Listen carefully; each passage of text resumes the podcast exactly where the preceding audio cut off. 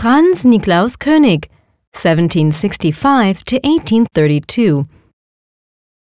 The Staubbach Falls, 1803. The Staubbach Falls depicts the waterfall which plunges 300 meters over the cliffs in the morning light of the Lauterbrunnen Valley. In the shadow at the bottom left of the painting, the church of Lauterbrunnen can be seen. The fading of the colors towards the background follows the rules of atmospheric perspective. The group of figures in the right foreground shows elegant city dwellers coming to look at the mountain landscape and the waterfall. The Staubbach Falls is Franz Niklaus König's largest painting. He created it for the Art and Industry exhibition in Bern in 1804. The large format oil painting was turned into an outline etching that was printed and colored, copies of which could then be sold in large numbers. The Staubbach waterfall was a favorite destination for excursions at that time because, as a last stop before the high mountains, it was easy to reach. It inspired various painters and writers to create atmospheric works of art. Johann Wolfgang Goethe, for example, wrote his famous poem Song of the Spirits Over the Waters following his visit to the Lauterbrunnen Valley.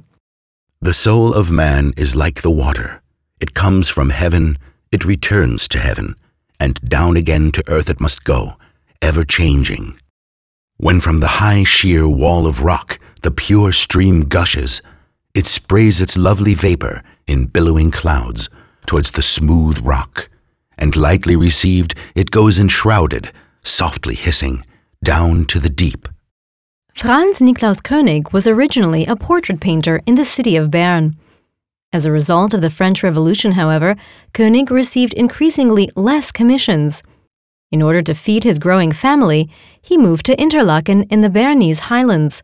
He hoped to be able to live more cheaply there and to make a profit from the passing tourists. He painted cycles of figures in local costumes and genre works, and sold nice little landscape paintings of a sort that was very popular at the time to people passing through.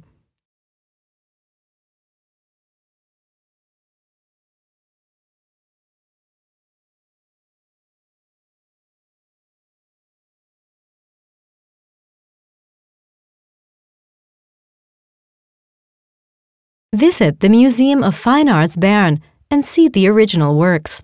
And download the free app Museen Bern from the App Store.